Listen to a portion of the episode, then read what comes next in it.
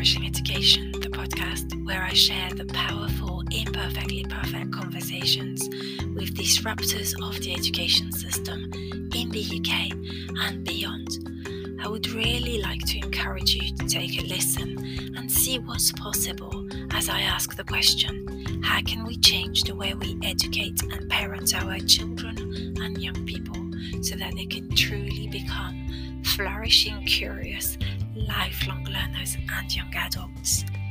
I hope you enjoyed these episodes as much as I've enjoyed recording them and creating them. Please do not hesitate to connect with me on LinkedIn, Fabienne Vailes, and or and or on Twitter at flourishingHG. And please let me know what's your favorite episodes or favorite part of the podcast. I look forward to hearing from you, and in the meantime, I truly hope you are thriving and flourishing. Wishing you a fabulous day wherever you are in the world.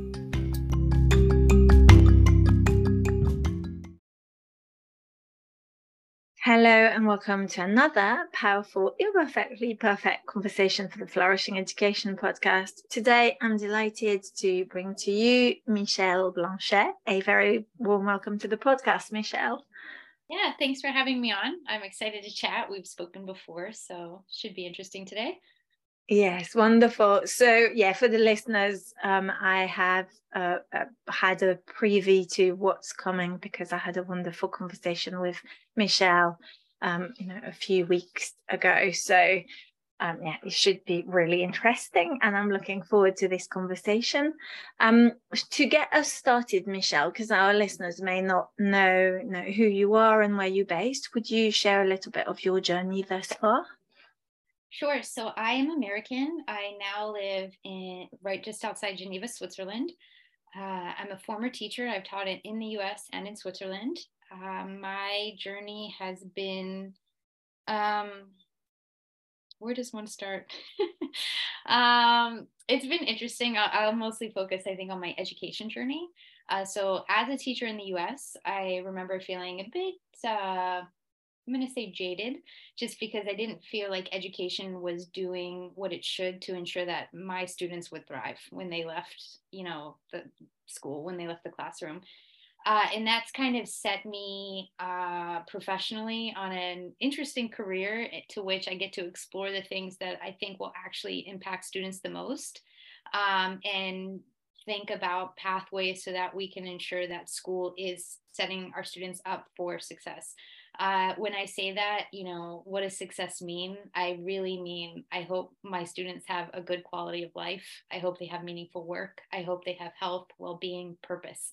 Um, and so, just to kind of set that as a framework, um, it's made me think very differently about education, the topics that we cover, uh, and the types of skills that we give students so that they can have that version of success that um, I think is so important. Amazing. And and obviously the, the you mentioned pathways.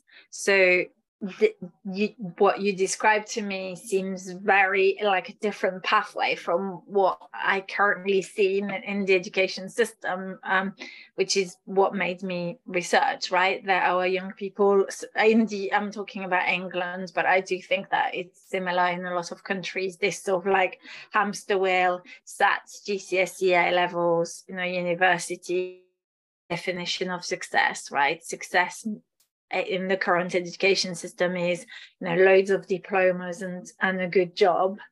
Um, not quite the sense of purpose and meaning and all the other things you describe.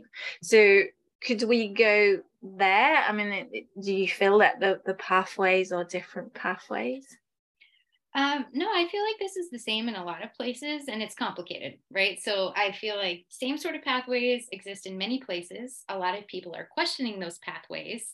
It's very complicated to change the pathways. Um, even even as a, as a school, if you wanted to change them, you know, are parents on board with changing these pathways? So I, I mean, there's just there it's, it's all very loaded.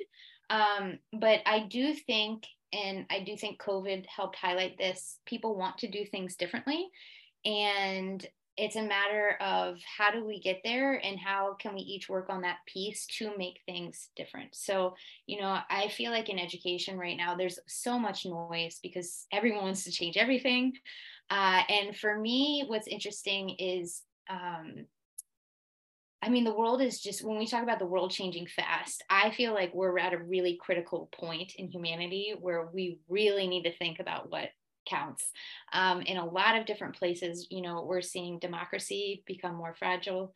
We're seeing um, climate change really, we're experiencing it now. It's taking its toll. Um, and so when we think about student success and what our students need, it, it does look very different than, you know, even when we were younger and going to school. And I think people want to be able to do more but because it's such a big complicated you know wicked problem if you will uh, it can leave us feeling um, overwhelmed uh, kind of hopeless. And i think that's why you know exploring what we can do is a good way to think about how we change education. You know, what's in our control? What are those pathways that we do have? Because I think we all feel better when we're doing something. And then how do we also instill our youth with pathways so that they don't feel hopeless and anxious about the state of things, that they feel like they can contribute towards something that they find meaningful and impactful. And so, what can we do? Um, you know, in that in that sense of you know that feeling uh, I was sharing with you before we we press record, how um, my emotions have been like all over the place recently. Um, the you know be, oscillating between frustration anger to like what's the point to you know it's too big all of those things um so yeah i would love you to to share you know I, I get a sense of you know very often when i have that sense of overwhelm that it's a too big a, a, a task it's possibly because i'm i'm i'm looking at the you know what's in my locus of of uh, of concern rather than locus of control right? What can i specifically do? Um but it's so easy to get caught into that sort of thinking right um, so, and I'm sure, I mean, I, you know, I see it with a lot of my colleagues who are on the hamster wheel and, you know, sort of like going, going. Um, I'm sure they would really appreciate anything you can share with them to to help them possibly. yes, this is something I think we've all experienced. I know I've gone through that myself. Um, so I I do have to say you asked earlier about my journey, and one thing that I feel really changed my my mindset was learning about social entrepreneurship. So I had done a master's um, uh, in Spain, and I mention this because it was at a business school. Even though I was, I, I it was it's mostly known for business, but uh, I was learning, uh, I was doing international relations. So just as a background, as a teacher, I'm social studies. Um, so I was kind of curious to go to a new country, experience something. I wanted to learn Spanish because I did have a, a, a lot of students that spoke it. Um, so overall, unique experience. Um, but when I was there, what I was not expecting, uh, they had something called a social responsibility forum. So I, I signed up to, to help organize and run it. And I got to learn so much about this unique field of social entrepreneurship, which I hadn't known before. And so, if other people are not familiar, it's when a business is mission driven. So, um, it's purpose, you know, over profits, even though you do want to be sustainable. And in some countries, so I know the US the best, so I'll focus on that one. Uh, we really have a for profit versus nonprofit sort of dichotomy and they compete because we have oh nonprofits they're so good but what actually happens is nonprofits are often spending a really large amount of their time competing for one another over a limited pool of funds because they are having to rely on donation donations to sustain themselves so you know social business is great because we are um, relying on ourselves. So we're still doing that mission, you know, that purpose driven work of a nonprofit, but we're able to spend more time fulfilling that mission because we're not having to go around and ask and search for funds. Um, and so, in any case, I like this because within social entrepreneurship, um, there were so many people and they had no business background. Uh, so uh, I saw people getting together and they would often use something called a business model canvas and they w- would want to know if an idea had value. And the goal was to solve a problem. They noticed something in their community, they noticed something with the environment, they noticed something in whatever industry that they were in, and they wanted to do something. And I was like, this is great. Why aren't we doing this in education? Uh, because, I mean, two reasons. Number one, to go back to the social economy thing. I have a sick child at home. Um, no worries. And you know what? This, is why I call an imperfectly perfect podcast. I love it. It's like I think for me in education, there's far too much perfection. So when when when young people come in, it's like, well, you know what? Yeah, let be let them be part yeah. of the of the podcast. It's absolutely all all good. yeah, I'm being asked a critical question about snack food. So in any case, so I, I think someone is getting better.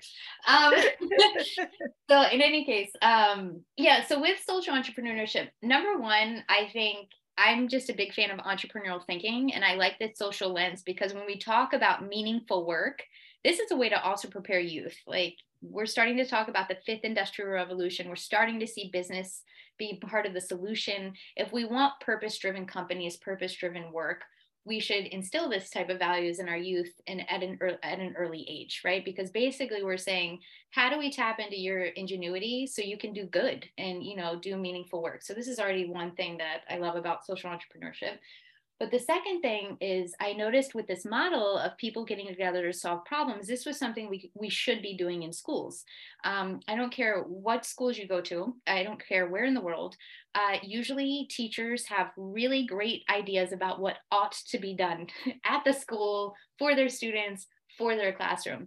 And I, I wonder sometimes uh, how much we are tapping into the knowledge and expertise of the people in the building because usually those that are closest to the problem are closest to a solution. And when i say that i don't mean that students are problems or that you know there's a one size all solution or anything but we are constantly having to be agile as educators. You know, what works in one class might not work in another. Different students need different things.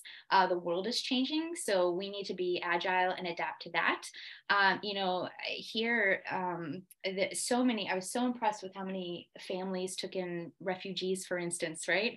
Uh, you know, imagine not being agile enough to address this. Uh, you know, schools and, and, and communities were welcoming um, new students and, and everyone was trying to quickly change and, and be agile so they can help. And so for me, it's really critical that we create spaces where people you know can be agile and use their agency to do good and i think learning about things like social entrepreneurship social innovation can help contribute to that um, on multiple layers Mm, amazing. And so you you mentioned that sense of purpose.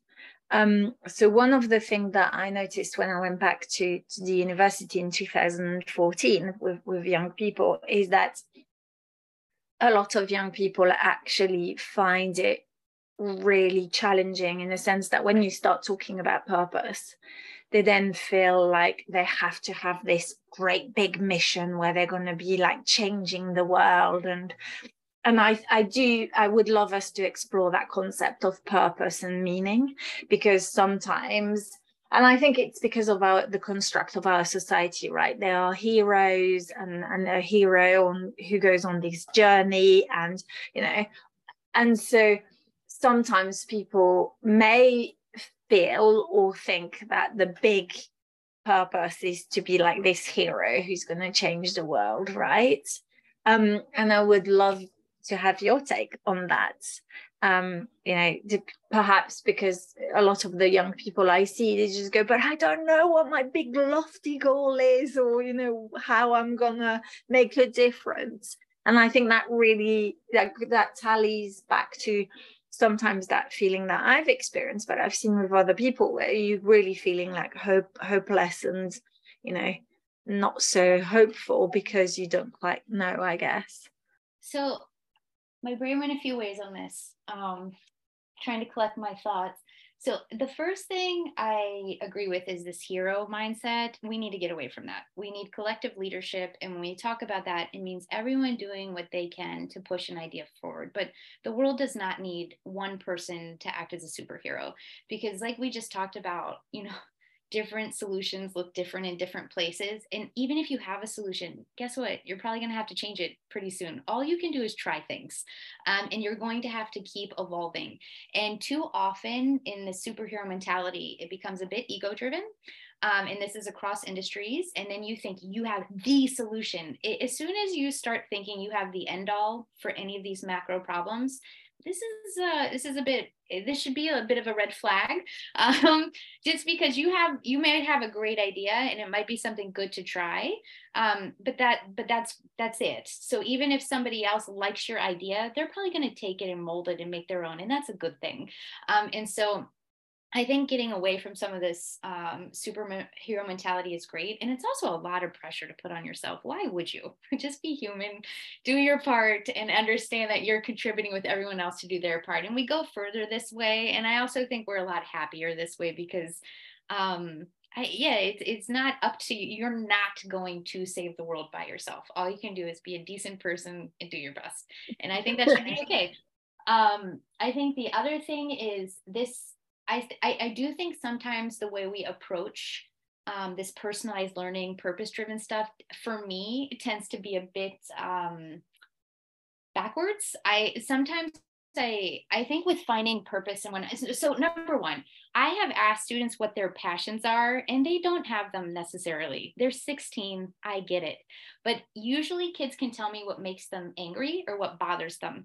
And so I tell them that's just something you care about. So instead of having this big, you know, because I do think what you said is is dead on with you know they they shouldn't feel a pressure to save the world and have some massive mission small is good um, and I think asking kids about things that bother them and things that they can do to contribute is where we should be at um, with these sorts of things, just because, you know, it's just more manageable and it's more human. Like as soon as you say passion projects, it's like, oh my God, like you can see in their face, like, oh, I need to do something, you know, amazing. And and again, it shouldn't be that way, but all students have something that bothers them whether it's inequity whether it's you know something with the they all have something.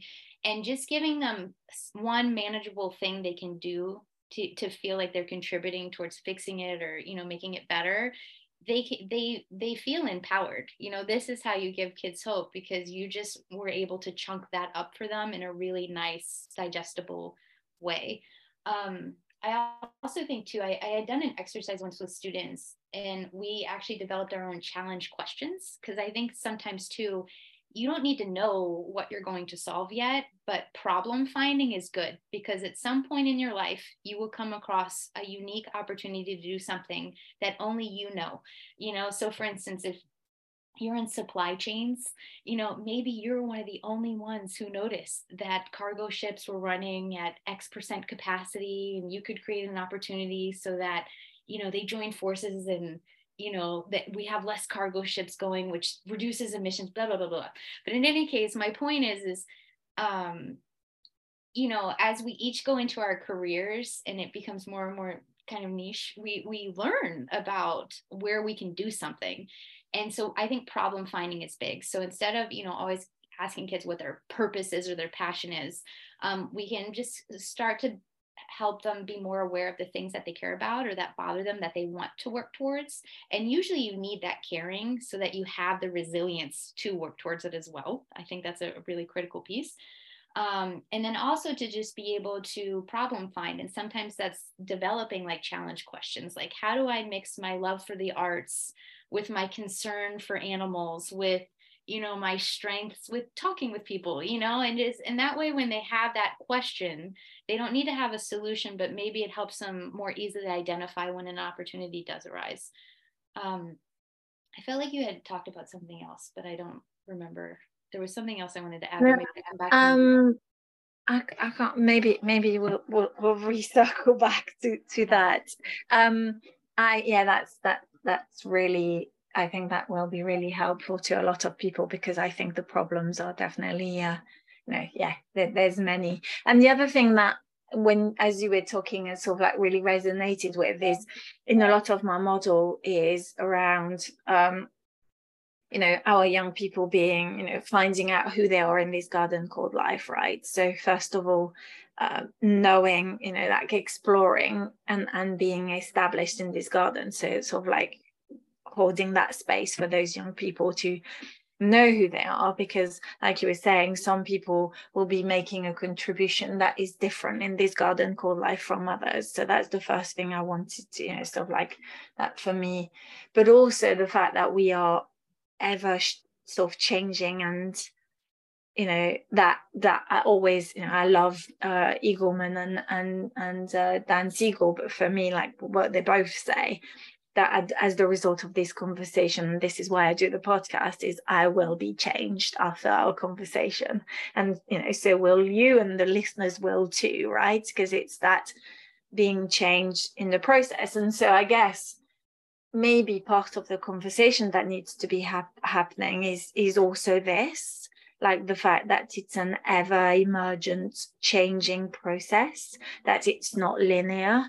Um, because when i you know when i listen to the news or listen to some of the conversations very often there is this notion that you know we've got here and now like you know again it's going to be we're going to need a linear process um and I don't know whether you know you, you want to talk to that or there's anything that pops up for you. So this was actually the thing I think I wanted to bring up is when I had said I think sometimes we go a bit backwards is um, there was this great uh, podcast and it was on what the world demands of you.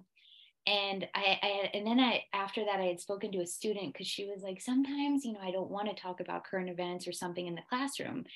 And i was like but you don't always get a choice. And so with like we don't get to choose the time we live in. We don't get to choose sometimes what what happens in the world we can only choose how we step up. And so you know is so for instance you know i said something i'm like the climate emergency i would love for that not to be an issue right now. It would be great. If i got to choose everything would be going great. Um and but it but that's not the world I live in. That's not, I'm in this place right now and I, what am I going to do? How do I step up? And so sometimes I do think in education, we're so focused on, you know, kids looking at themselves like who when we ask them it's like who are you and sometimes i feel like they they gravitate towards these really kind of superficial labels um, of who they are and then you know this this idea of always choosing what you want and it doesn't always work that way sometimes i think we have to be a bit more humble and understand like thing, life's going to dish us stuff and it's how we step up that kind of defines us or might give us our purpose. And so i wish we'd do a little bit of a blend of the two because i don't think it's linear um, because it's just too random to be linear. I mean sometimes like it, for instance i i had started you know we so i have something called the educators lab. We say that we're you know change consultants in education. And when i got started i was mostly focused on agility you know like how do i help support people so they work on their ideas? And then as we keep going i'm like oh my gosh what is going on with democracy right now? And then so you know you pivot a little bit like okay how do we be more agile so that we we're civically engaged in that uh, you know our countries persevere because i don't think our, we're setting our students up for anything great right now with with the way with the political landscape where they're going to inherit or even with sustainability or climate action you know all of a sudden it's like it, it became even for me like i had that that tipping point where i was like oh my god this is way worse than i thought um where you know you pivot and you realize you you don't have a choice like i you know i feel morally obligated i i must do this this is the, the this is urgent um and i i yeah so i think sometimes when we think about these pathways as being linear they're not. I mean, you just, I, that's not how, for me, life is not very linear with, with this kind of stuff. I feel like it's, I mean, it's very hard to have a five year plan. Isn't there's a quote on this, no? Like, yeah, that's it.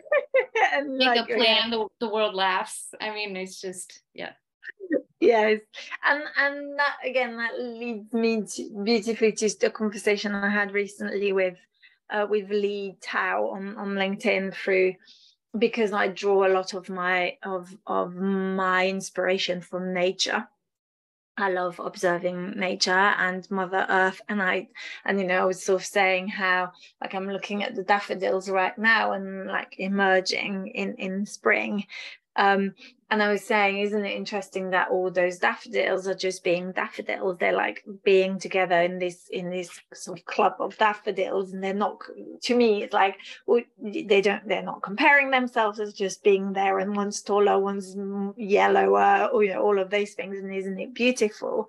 But also, you know, I was saying, if you look at Mother Earth, Mother Earth says yes even to us who are like actually doing quite a lot of damage to our um to our earth right right now with with all the fossil fuels and everything else. And lee said well, what would happen if we were a bit more like mother earth in the sense that we were doing a bit more improv like the yes and? You know and and going back to your your point of uh you know sometimes things happen and you know that you don't have a choice um i I do think that it's really important that our young people understand that because the teenage brain is a really selfish brain, and rightly so, because right they have to establish and become independent. But if we don't remind them of those things, then you know there's there's also that dichotomy or that issue, right, where they just become this well it's all about me and and all of those things. So i think it's an and and and right? It's not an either or um, so sorry, I've given you an awful lot in in these sort of few sentences, but I just I don't know. I wonder what would happen if we took the yes and like improv a bit more accepting of of what is. So I actually I don't know if I would I would be curious about that. I don't know if the teenage brain is necessarily the selfish brain. I think it's do we give them the space to do that? like for instance my um you know my and i i had read this but like I my my girls are four, seven, and eight, and they can do chores. I mean, I don't need to be the one to empty that. They can already do that, and they seem happier with the responsibility. So sometimes I wonder if we, because but the adults need to be mindful and give the responsibility, because I think sometimes what's a little bit hard is um, just unlearning as an adult or, or stay because actually the one of the first thing you you were when you mentioned the daffodils I was kind of I was thinking so I um I haven't mown very much because all the flowers are blooming. And so you know I've been reading about how to have a more like biodiverse garden. And so those are the first flowers you know so that come in. And I live near uh, some very old couples and i am absolutely positive they peer through my hedges and they're like these lazy people don't take care of the garden you know kind of thing. And for me though i would like to have a garden that looks you know a little bit wilder and whatnot because i think it's better.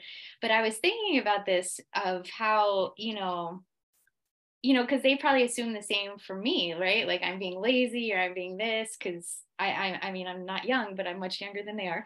Um, and so, you know, so they're, they're seeing this and it's, you know, just a mindset shift. So I think some of this with the improv is also just being aware of shifting mentalities and shifting ways of doing things. And are we giving people the space to do that because I, I, I don't know. I just made me think of this because, for instance, if here, if you don't, you know, they'll call the HOA or this, and then all of a sudden you're obligated to mow because that's the way it's always been done, um, or this type of thing. So, I, I, you know, I wonder that with with the improv thing of how often are we having conversations? Do we know what people's intentions are? And um, you know are we able to embrace new ways of doing things? Because it's just so quick to look out and see what other people are doing and judge when i think a lot of people are trying to do these other ways of living um, but it's a big shift. So um, yeah yeah yeah yeah. And so the one thing about the the the, the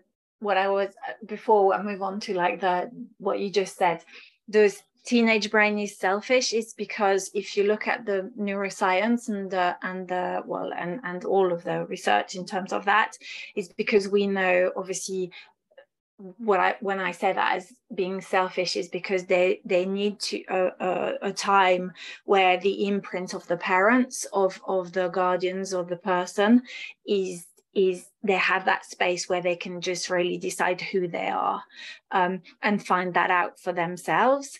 And if they were not able to sort of go to parents, well, no, sorry, or, you know, like wanting to do their own things, then that wouldn't necessarily happen and so it's it that's that's why it's really healthy. And if you look at the like tribal i find it really fascinating how when we we lived in in tribes and in caves like you you can see how the uh, adults and the younger children would stay at the back of the cave at in the evening and sleep. And the teenagers or you know like the younger ones would actually stay by the fire because they then need to create their own tribes and you know sort of go off and so that when i when i talk about the selfish brain it's that for me it's the not necessarily it's all about me myself and i. And you know I, I do think it's i do i see that with my own teenagers they love being part of the family and being part of a team.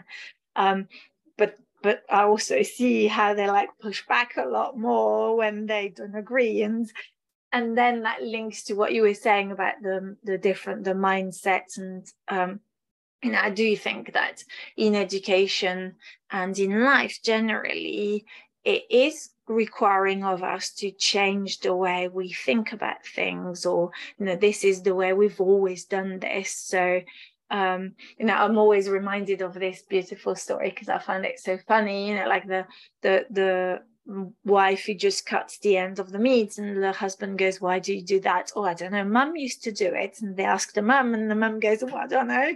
And like well let, let's ask grandma and then grandma says because the pan was too small. So that to me is like exactly what you were saying right? We we don't and i wonder how because we live in such a fast paced world and also i guess you know like having conversations and knowing what the intentions are i don't feel like we have that space to truly have healthy wonderful conversations like we're being privileged to have right now.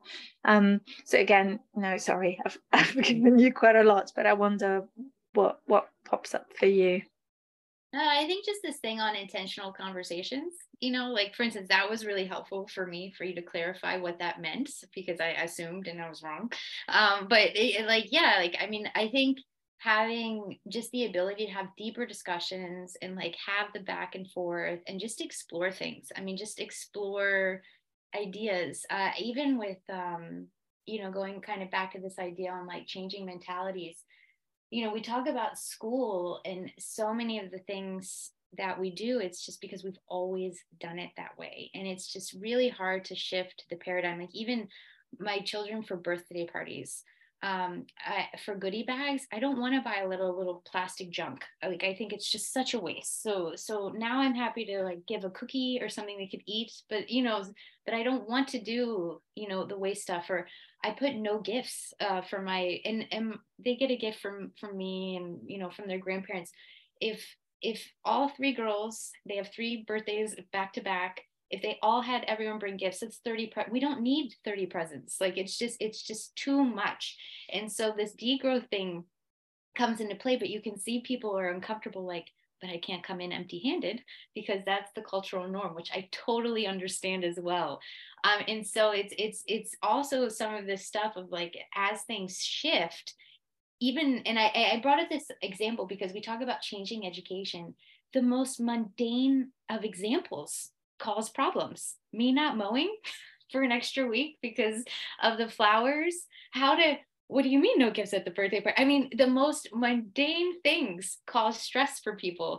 And so I think as we explore some of these bigger challenges like overhauling education, um, I mean, of course it gets complicated, but how do we help people navigate change and and and ex- not get overwhelmed, but understand like this is a normal part of growing in life and uh, just to help people get more comfortable with doing things differently and being okay with it you know and starting new norms if you will. So i think this is something where and i don't have answers on that at all.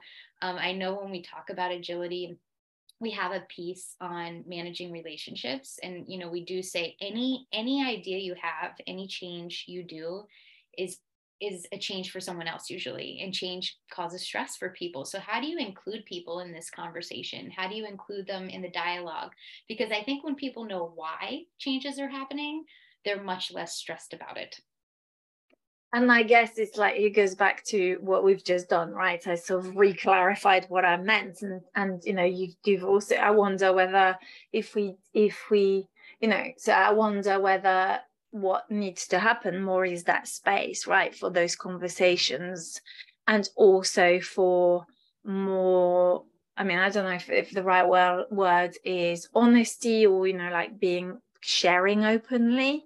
Um, because once we know what the intention like i wonder if if if your neighbors knew what the deep intention is right? Like the the reason you're not mowing is because those beautiful flowers are coming and and therefore you know that is also linked to our bees and and the insects and everything else right?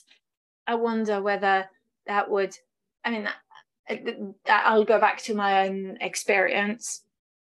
I've i've literally been live wired and changed through the conversations for the podcast and i've my my way of thinking has definitely changed over the last two years in particular you know much more than before. Because of the conversations I've been having and because I've had I've, I've had the gift of having more space to have those conversations. And so I wonder whether we could just plant more you know it's like planting seeds right? You just it might it might you know one of the seeds might come out into something or blossom. It might not. Um yeah so i don't know i, I wonder whether that that might be a, something that happens more. Well i think what you're doing too is having intentional conversations and i don't know how often we have spaces for that.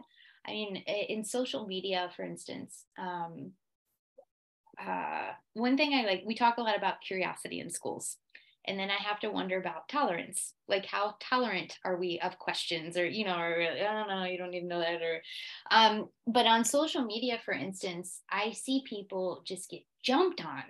Like they might put a line or a question and i mean everyone just assumes the absolute at worst and I'm not saying like they don't ask a clarifying question or nothing. It's just like you're a horrible human kind of thing. And I'm like, wow, this is really not where we should be. Um, and so I think if we're to be um, more open and to evolve a bit more, I think we need to actively seek communication. Like if you don't understand what someone's saying, you know, or I just have a nice conversation about it. There's a way to move a dialogue forward.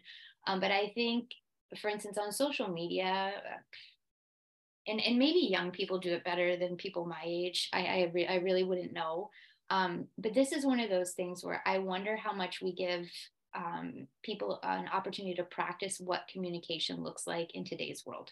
Uh, you know, I'm actually still one of the actually I had seen this. There was so I get all of the Gen Z, millennial, blah blah blah. I don't know who's who, but sometimes I will watch a little sketch on them and just be like, oh, I, I must be that one, like based on the generalizations of what we do. so okay, okay, so I still call people I still will just call people. If you're my friend and I have something to say, I will just call you.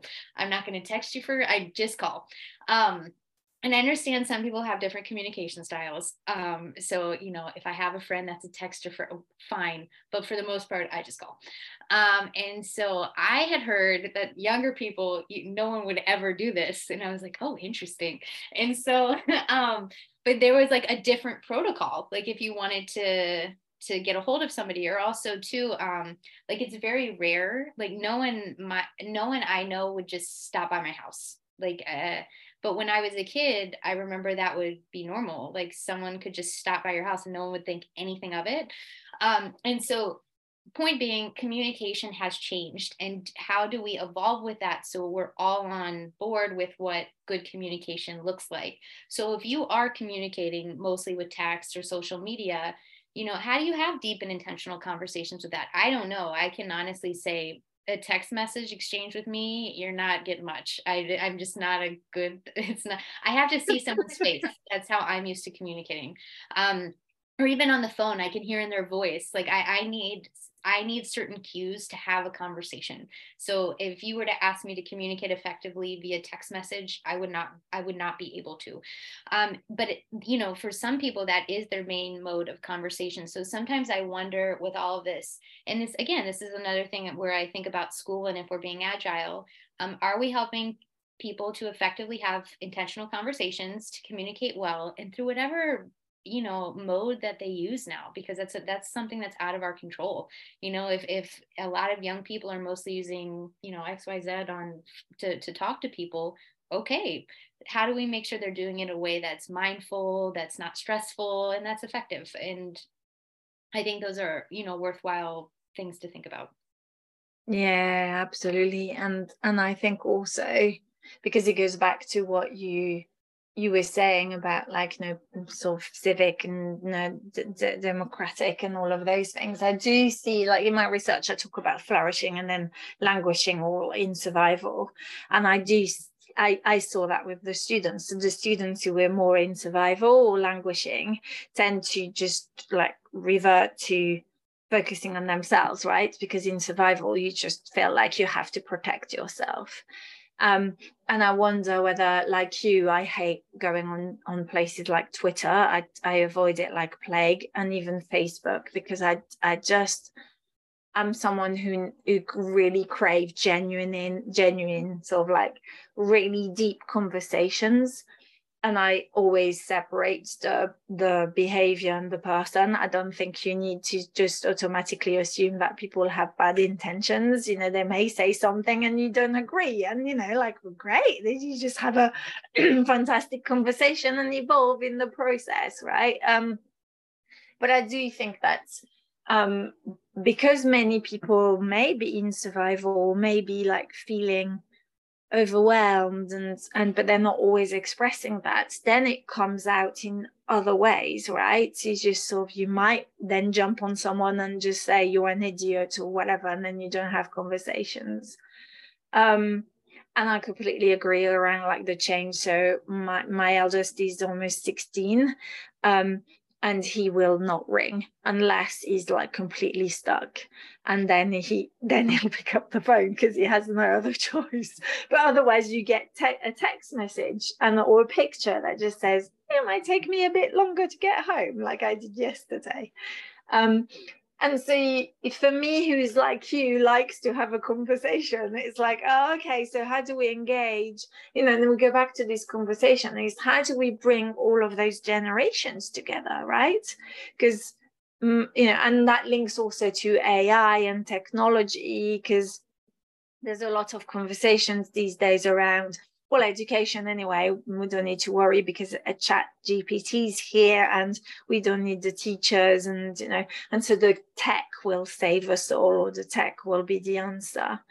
And it feels to me like we we we swing pendulums and we go into like extremes. It'll be won't be this it'll be this. And it's like the that either or as opposed to an and and and.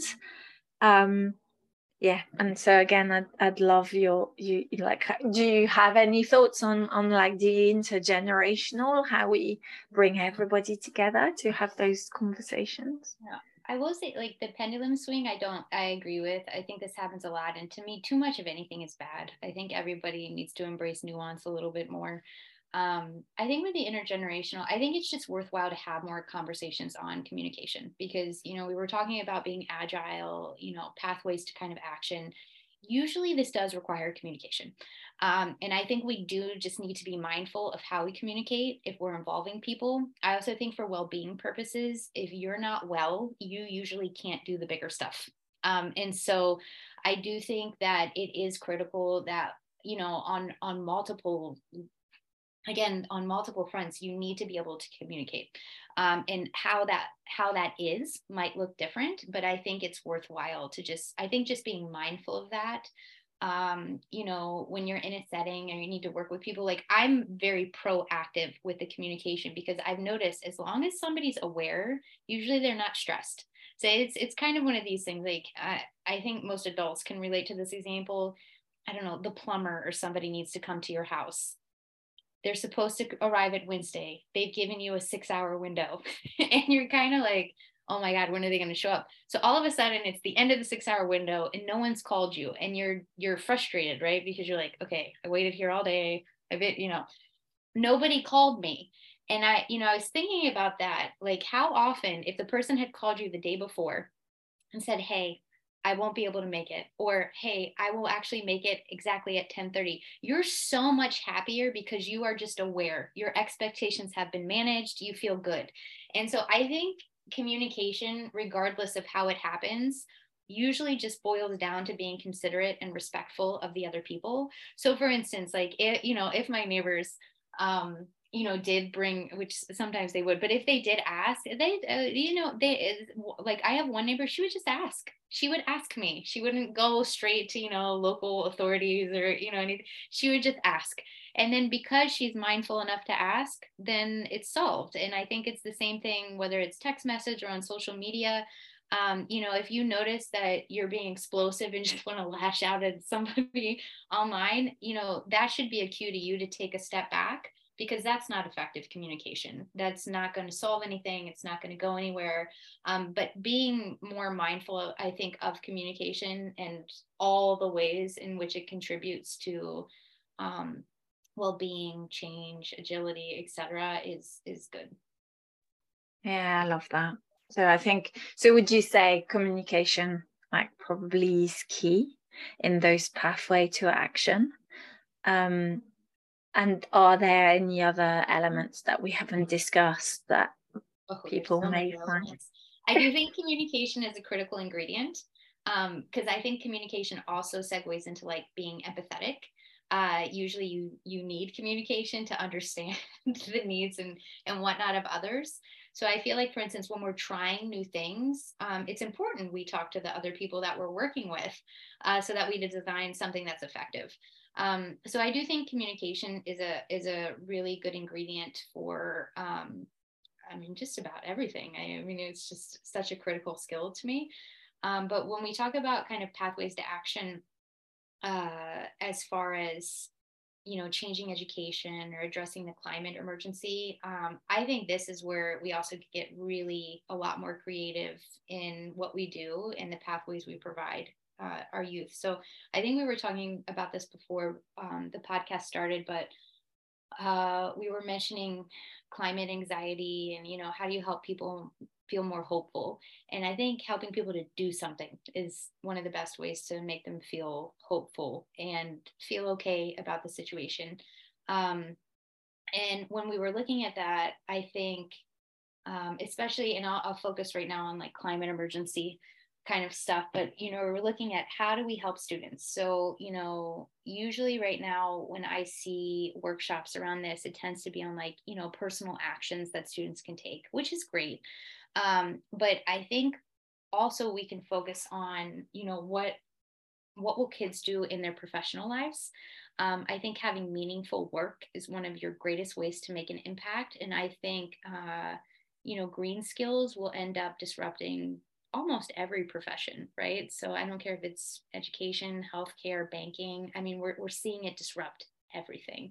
And so I think being mindful of those opportunities and creating more pathways into what that looks like in the workspace is really key. Um, I think another thing is we had mentioned civics briefly but you know when we talk about civic engagement and law how do you make you know nature more of a part of governance um, so that it is a priority? And i think there's a lot of ways to do that. Uh, it was interesting um, we on this there's this one group uh, they're called generation 180 in the us and they're really helping schools convert to clean infrastructure. So how do we help schools convert to solar electric buses so that their operations are more sustainable?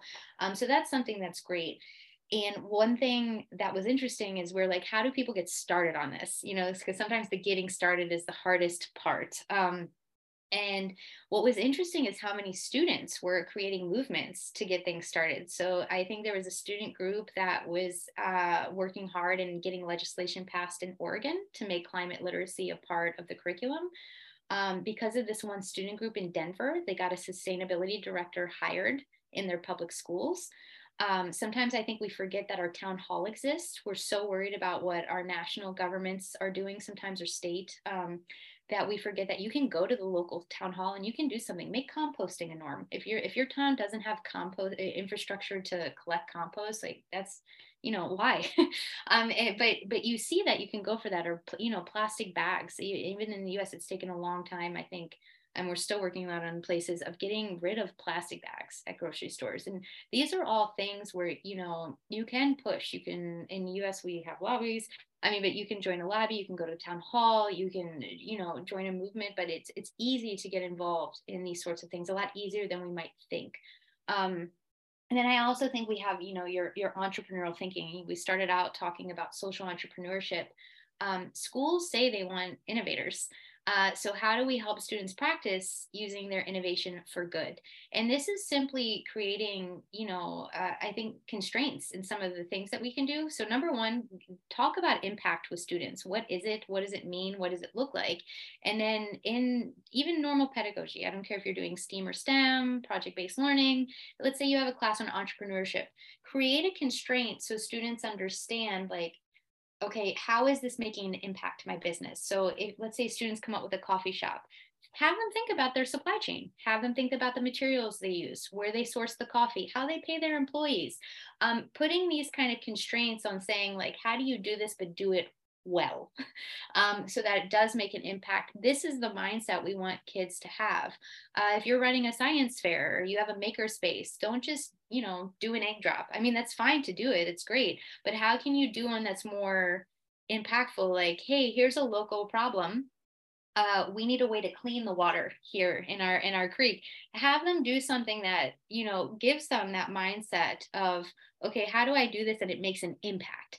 Um, and i think this is something that is an easy plug in a lot of our pedagogy and and and curriculum. I think it's something that we can easily shift just a little bit so it's a little bit more impact purpose driven um, but lots of pathways i think. I think that's the thing is when when things are bad, you almost have everything you could do to make it better. So why not focus on that? You know, you can't go wrong. And I guess what I heard you say several times without really saying it, um, and I wonder whether maybe we need to say it uh, out loud because of that shift of mindset, is that by impact we don't mean just focusing solely on how do i make the planet better for me human being right it's yeah. it's not just about us um, which also is something that i know you, you care deeply about but you know this anthropocentric sort of approach that we tend to have it's like you know it, it's all about me as a human being and how so so, how does that impact look like if we think about absolutely everybody, I guess? Yeah, I think that, and that's a matter of simply stating it like you just did and being intentional and putting the constraint. You know, if you have students create a, a business, okay, if society is using 50% more resources than we have, what's going to happen, guys? So, I mean, we have to live within the balance. Um, and I think we do need to be mindful of our planet and of all the biodiversity because every little thing has its place. And I think making um, i think being intentional about those conversations and making st- students more conscientious helps because part of the reason you know you know our generation and older is i'm this is because i don't remember anyone really ever telling me that.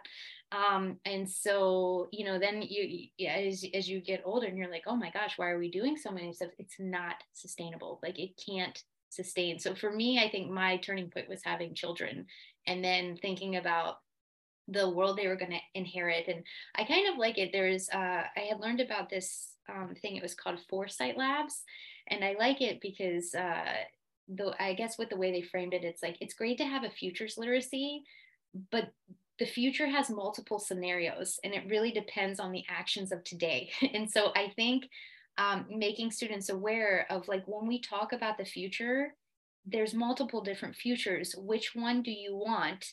And how do you work towards that? Because the future is now, our actions right now or will shape that. And I think when um, again, it's just having these intentional conversations because I don't remember it being put that way. I, I was actually telling my husband, I can still remember, I think in second grade, Al Gore I was reading my weekly reader, which was this little two page um, magazine like the teachers gave us. And it was on climate change. And it was saying, like, in, you know, in the 2020s, and I remember, you know, I, so I, I actually do remember I was like, how old will I be? it was do some math. And I was like, why aren't why is no one doing anything about this? This sounds really bad. And then it just went away. I remember not, and you know, that was in the 90s. I remember not really like 2000, I remember really hearing anything about climate change. Um, and then now I'm like, wow, so we really should have started at that 19, you know, 92 date um, on some of this stuff because we're given a really short window to do like decades worth of work. Um, but to me, that's just kind of a long winded way of realizing the importance of futures literacy and understanding that there's multiple scenarios and that we need to decide which one we'd like to work towards and it's again the intention right? It's like it's it's what are we going to do? And uh and for me it's also the narratives. So it's like what stories are we spinning and what stories are we listening to? Because it's so easy to listen to you know again joanna macy in active hope talks about like the three three types of stories right? There's the people who are like business as usual and growth um, we need growth is the answer. And then there's the people who's like oh my god there's a crisis and that's it and the world is falling apart. And then there's people who are actually like yourself. And i know like benjamin you're doing the uh, this amazing work work with like nature on the board etc you know people who are already doing amazing things. And that this is why why i've created the podcast because i think we need to shine the light on amazing human beings like you. So we can just you know when i feel hopeless or a bit down i just turn to people like you and i just go yeah look there's people doing these things and that's really positive. Well, thanks for the kind words. I do think you, you i think you tapped into something really nice though too is i think in schools you know we were talked about the hamster wheel. I think it's really key that we look for those people that are doing something because one thing i remember loving about the social entrepreneur space is even if it felt sometimes reading the news like the world was falling apart i knew that for every problem out there there was someone actively working on it. And it just it just gives you a more hopeful positive outlook on things. Uh, you know that expression someone had I, I, I don't know where i had heard this. It might have been from a film but basically um, something bad happened and the child's watching the news and the mom's like look for the helper. There's always the helper.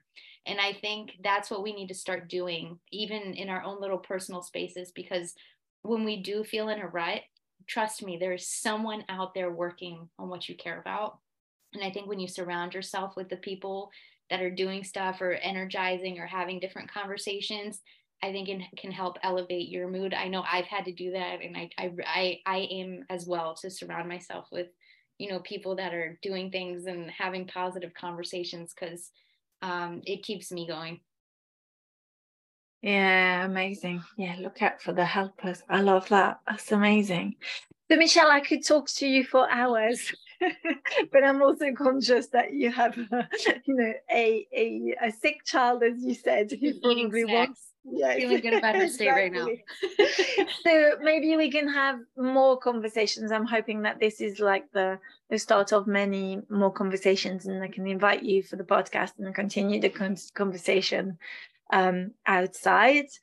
Um, but that said, there's two. I've got two last questions for you before I let you go. The first one is if our listeners have really resonated with with what you've just said sometimes i just i ask my my guests you know is there one book that got you started? So you were like talking about social entre- entrepreneurship for example or any book that really when you were starting in your journey really resonated with you that you think the listeners may enjoy? It doesn't have to be one it can be many. Um I so one book that made an impression on me, it has nothing to do with social entrepreneurship, was um, I think I have it up here. It was called Human Humanity. I think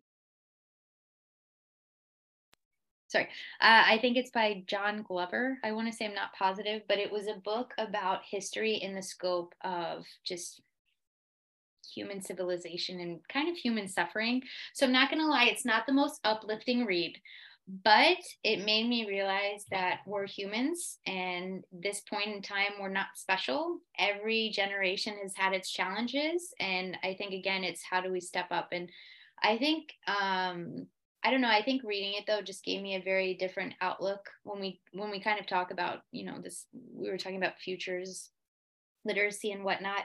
We we don't we really don't know what's going to happen you know and we do have these different scenarios but in reading the past and what has caused human suffering, um, there were some clear patterns. And so it made me wonder how we prevent those things from the future. Because, um, yeah, anyways, when we talk about, you know, purpose and what the world demands from us, I think it's a healthy blend of remembering kind of we're not special, we're part of the human race. Um, and, you know, nature will always remain. Uh, but I think, I think it's good to just um, take a look and be kind of humbled by that because I mean, all we can do is what we're, you know, what we're set up for in our time. Um, as far as social entrepreneurship, uh, just go with the classics of the business model canvas or the lean startup.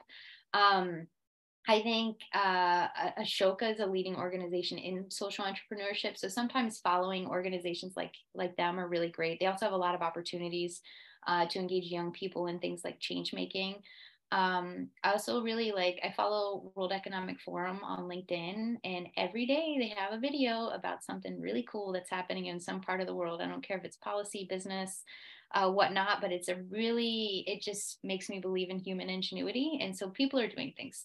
And so I love waking up kind of to that because it's like, you know, it's because the news is usually going to show me something probably not as good, but that yeah. always shows me that there is that one person working towards the problem.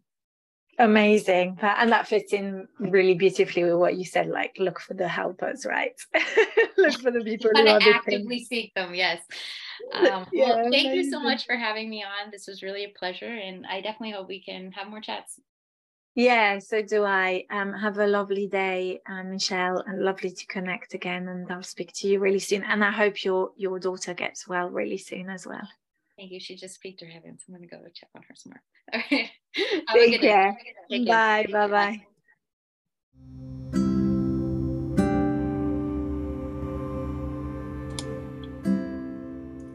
Thank you for listening to this episode.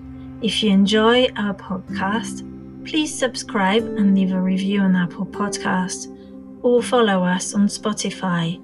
You can also reach me via Twitter at flourishinghe on LinkedIn, or you can join our private Facebook group, Flourishing Education. All the links are easily available on anchor.fm. Thank you so much, and I hope you are flourishing. Bye for now.